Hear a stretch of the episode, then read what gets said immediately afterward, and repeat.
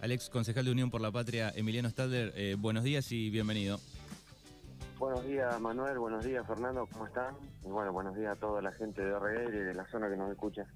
Bueno, eh, Emiliano, eh, contanos tu, sensación de, de, los últimos acontecimientos este, en la municipalidad de Puan. Vos terminaste la banca, bueno, vos estuviste el día de, la rebelión del municipal ahí en la asunción del nuevo intendente. Eh, digo, venías ya hace tiempo hablando por las redes de lo que estaba sucediendo financieramente en el municipio, decías que en algún momento esto no iba a poder continuar. Finalmente se dio y digo, bueno, ¿cuáles son tus, sensaciones a esta hora? Oh, la verdad que es un encuentro de sensaciones porque de alguna forma nuestros anuncios durante todos estos años eh, lamentablemente demostraron que, nosotros le hablábamos con la verdad a la gente. Que no se hace política o politiquería, como quien dice, en esa degradación de la política. Tratábamos de, explicar a la gente de, qué, era lo que sucedía con los recursos públicos simplemente, ¿no? Que es la función fundamental del concejal, controlar el Ejecutivo,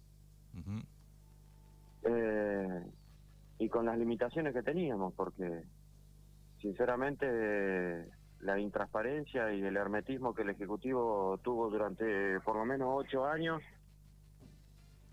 eh, no dejaban visualizar. Lo que nosotros siempre íbamos viendo es las acciones de, que tenía el intendente Castelli en su momento, sumado a las rendiciones de cuentas, uno podía ver de que esto iba al, abismo, ¿no? pero nunca podíamos visualizar exactamente con números ciertos, como lo es hoy. ¿Viste? Muchas veces se nos escapaban esas evidencias, digamos, ¿no? Como para poder completar, pero hoy que un poco se, se destapó y se está destapando todo, podemos corroborar de que, de que era realmente así. Y la sensación que nos queda es, tristísima, ¿no? los que pagan todo esto es el empleado municipal, es la gente del pueblo, son las economías locales. Nunca en la historia del distrito hubo una crisis como esta, creo. Eh, es tremenda, tremenda. Es un municipio completamente arruinado financieramente. Eh, arruinado o ni siquiera con herramientas financieras para poder eh, financiarse.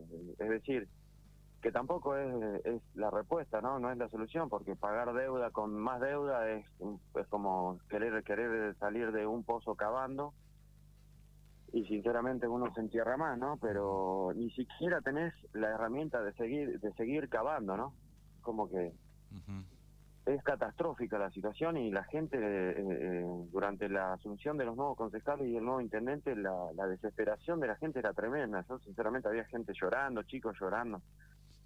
Fue tremendo, fue tremendo. Nosotros ya a mí nosotros llegamos al a la asunción de, bueno, a, la sesión de la asunción de las nuevas autoridades y, sinceramente no, no queríamos entrar. Nos parecía vergonzoso entrar sin ir a, apoyar a la gente que, que, estaba ahí, porque si son nuestros vecinos. Acá no, no estábamos hablando de, de a ver si sos partidario no, o esa, esa politiquería. Acá son vecinos que los conozco de toda la vida sí, una olla con unos chicos, que ese chico, viste, no, no, el padre no pudo cobrar y ese chico es el chico que yo conozco todos los días, que te compra un alfajor, que yo como comerciante los conozco a todos. Y cómo no te va a golpear, viste, es algo vergonzoso lo que sucedió, ¿eh? Ayer, hicieron, ayer hicieron una olla popular, ¿no? En, en Puan, tengo entendido. Sí, sí, sí, sí. Trabajadores autoconvocados creo que del área de salud eh, decidieron eh, poder hacer una olla popular a, modo de, poder paliar la situación, Miki. Eh, obviamente no es la solución, como todos decimos, pero todo ayuda, todo ayuda. Está.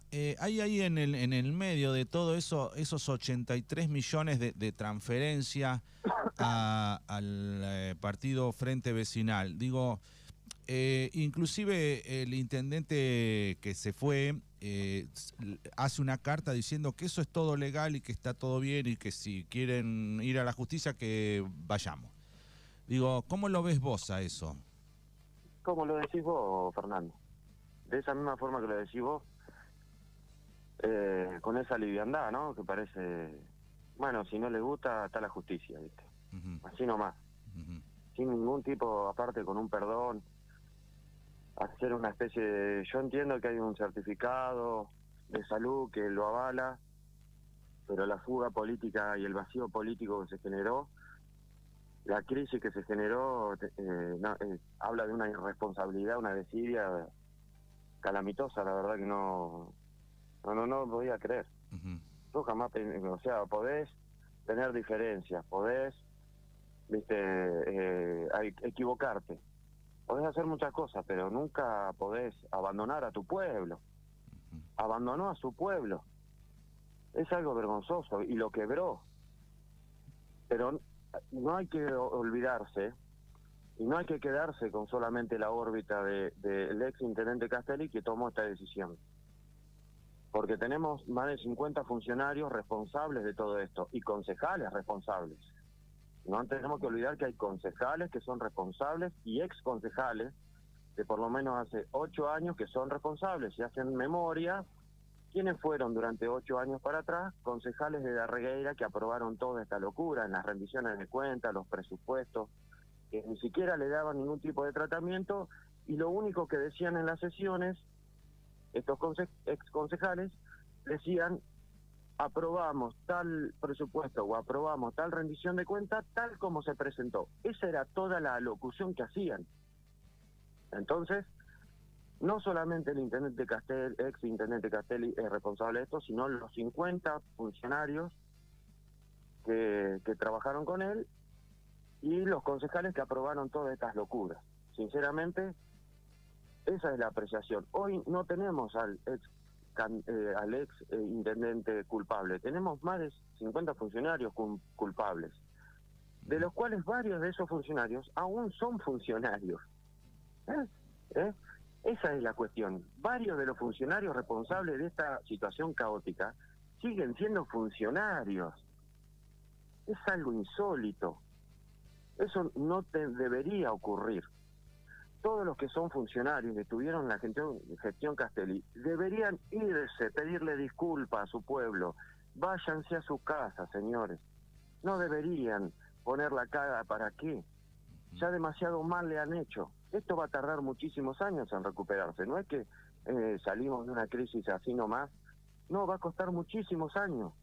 Y esos muchísimos años significa menos inversión en parque automotores, menos inversión en infraestructura, menos paritaria, menos sueldo, menos trabajo. De esa forma vamos a pagar todo. Eh, ayer creo que eh, algunos funcionarios entrantes estaban recolectando residuos en camionetas particulares. ¿Puede ser?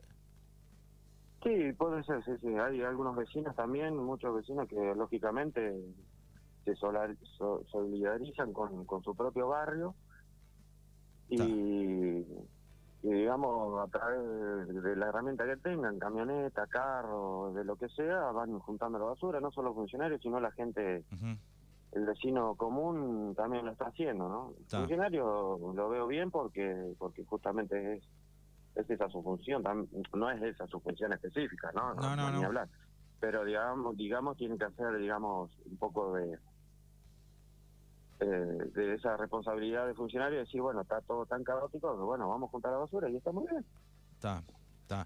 Escúchame, Emiliano, vos ahora no vas a estar más en el, en el consejo, a vos te tocó un consejo en contra siempre, y ahora hay varias patas en el consejo. ¿Cómo, cómo ves el juego político dentro del consejo deliberante a partir de ahora en adelante? ¿Es interesante cómo, cómo va a funcionar el Consejo, es interesante el poder que va a tomar el Consejo. Digo, ¿cómo lo, lo analizás vos?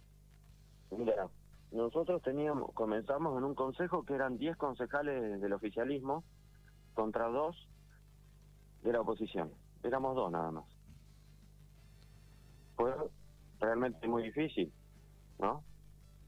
Sí, claro. Eh, en el, de, a partir del 2021 nosotros pasamos a ser cuatro concejales, ellos, el oficialismo tenía ocho concejales y por ende seguíamos siendo minoría, lo cual siempre también se dificultó. Y eso, eh, eh, esa es una de las grandes críticas que se le hacía al, intendente, al ex intendente Castelli, que utilizaba el Consejo como una escribanía, porque mandara lo que mandara, con esa mayoría automática... No tenía ni tratamiento, iba derecho. No, no, nuestras palabras se hacían, se disolvían en el aire, no les importaba absolutamente nada. Jamás durante cuatro años nos escucharon, ¿eh? Jamás. Ni una coma nos dejaron modificar de un proyecto, ni una coma. Eh, hoy, las condiciones, eso aseguraba, digamos, la condición de gobernabilidad también y abusaba de esa condición de gobernabilidad el exintendente Castelli con el Consejo Deliberante. Hoy, el intendente Reyes no tiene la condición de gobernabilidad, porque es probable que el Consejo Deliberante esté compuesto por cuatro bloques. Libertad Avanza, el peronismo, digamos, junto por el cambio que, digamos, que responde el intendente Reyes, sí. y tal vez los concejales que quedan que responden, digamos, a esa vieja estructura, tal vez. Al Frente Vecinal. Que respondía, ya, no sé si Frente Vecinal, son más UCR que Frente Vecinal. Creo que hoy el Frente Vecinal no lo quiere nombrar nadie, digamos, ¿no? Después de este escándalo. Pero creo que son cuatro cuatro bloques. ¿Qué significa no tener la mayoría así automática como tenía el intendente de Castelli, que no tiene la, la condición de gobernabilidad propia para poder decidir distintas medidas de gobierno. Lo que nosotros pensamos es que esto le da muchísimo más, como decís vos, muchísima más importancia a las decisiones que se toman en el Consejo y todo va a tener que ser consensuado en el Consejo Deliberante entre los cuatro bloques. Justamente de ahí viene el nombre Consejo, Consejo, de viene de la palabra concilium, de conciliar. De ahí viene la palabra consejo deliberante, el lugar donde se concilian las políticas públicas de la gente, del pueblo. Hoy, con cuatro bloques, eso va a funcionar, digamos, mucho más aceitado, ¿no? Y creo que, que le da eh, le da mucha más una, una impronta democrática. Hay muchísima más pluralidad a la hora de debatir. Pluralidad de ideas, pluralidad de posturas. Sí, sí, y eh, va a estar... A Creo que claro. eso es fundamental y van a tener que argumentar para persuadir al otro, ¿no? Este y bueno, ahí está la política también. Exactamente, exactamente. Yo creo que eh, hoy es un, consejo que, que, bueno, que va a trabajar mucho en ese tipo de, perspectiva, ¿no? La de la conciliación. Y tienen una cuota de responsabilidad mucho más grande y más más pesada, digamos, ¿no? Los concejales, los bloques. Sí. Porque a la hora de conciliar eh, se tiene que llegar a un realmente a un, a un acuerdo y, eso vale vale mucha más responsabilidad, digamos, ¿no? A la hora de tomar decisiones. Está. Eh, sí, seguramente. Eh, bueno, Emiliano, no sé si tenés algo que agregar que no te hayamos preguntado, que quieras expresar. Sí, mira, vos justo nombraste algo, Fernando, que es que, bueno, nosotros con Paola Negrete, la ex concejala de Villa Iris, salimos ya del consejo, terminamos nuestro ejercicio, pero no, no, no terminó nuestro compromiso, digamos, con, con nuestros propios pueblos, ¿no? Eh, nosotros vamos a continuar trabajando desde, desde comunidad organizada, que es el, espacio que nos nuclea hoy.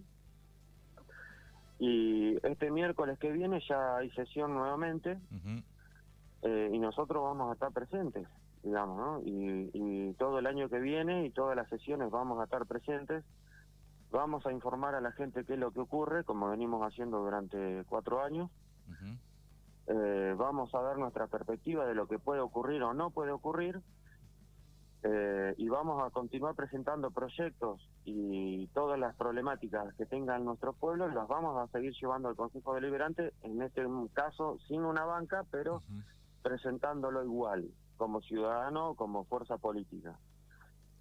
La, ¿Por qué continuamos con esto? Y porque el compromiso político no se termina con una banca. Las problemáticas continúan y hay algo que, que nosotros agradecemos de la gente en todos estos días que nos han mandado mensajes a, cataratas y nos han llamado, eh, agradeciéndonos a nosotros que, nunca nos callamos. Entonces creo que nosotros tenemos ese compromiso con la gente, no tenemos que callarnos. La democracia es lo contrario, es hablar, es el diálogo, es transparentar constantemente qué ocurre con nuestros fondos públicos. Y la gente, de alguna forma, nos cree en lo que nosotros eh, nosotros decimos, nuestras apreciaciones, nuestras interpretaciones. Nosotros, la gente nos escucha hoy. Y eso con mucha responsabilidad, con mucha responsabilidad desde nuestro espacio, desde la comunidad organizada, lo vamos a continuar haciendo, con mucha responsabilidad. Vamos a decir lo que ocurre con nuestro pueblo, lo que ocurre con nuestros recursos, y vamos a continuar trabajando normal. Te quería preguntar, Emiliano, ¿vos ya no perteneces al PJ, al, al, consejo, o al, a la mesa directiva, al consejo de partido?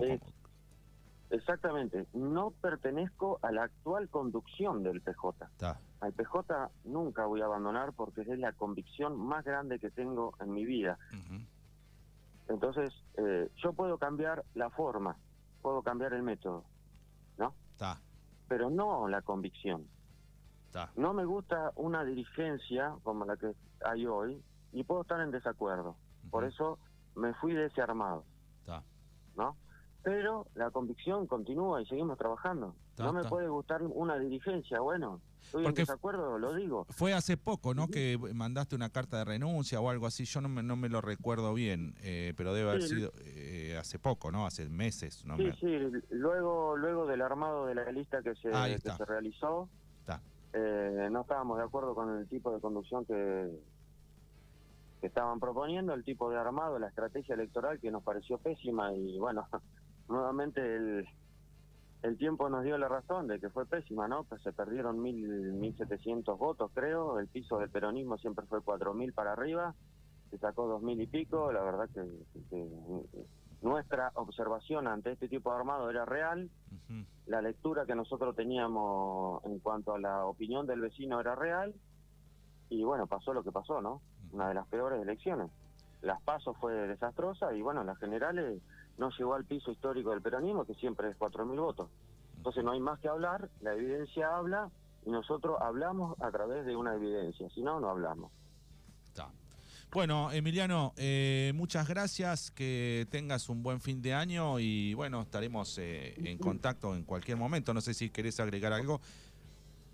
No, no, simplemente a la gente volverle a reiterar que seguimos laburando para nuestros pueblos y para que esto mejore y que bueno, que eh, seguimos estando a disposición. Eh, mi número de teléfono lo pueden ubicar en, mi página de Facebook. de Facebook. Eh, para cualquier cosa estamos a disposición. para cualquier situación problemática, los vecinos pueden llamarnos, no hay problema. y nada, que, puedan pasar un, feliz año y una Navidad en familia. Eh, y nada, a resistir y a, fuerza, fuerza a todo el mundo, porque acá estamos todos en el mismo barco y, hay que remar, hay que remar mucho. Muchas gracias. Gracias. Gracias, Fernando, gracias, Manuel.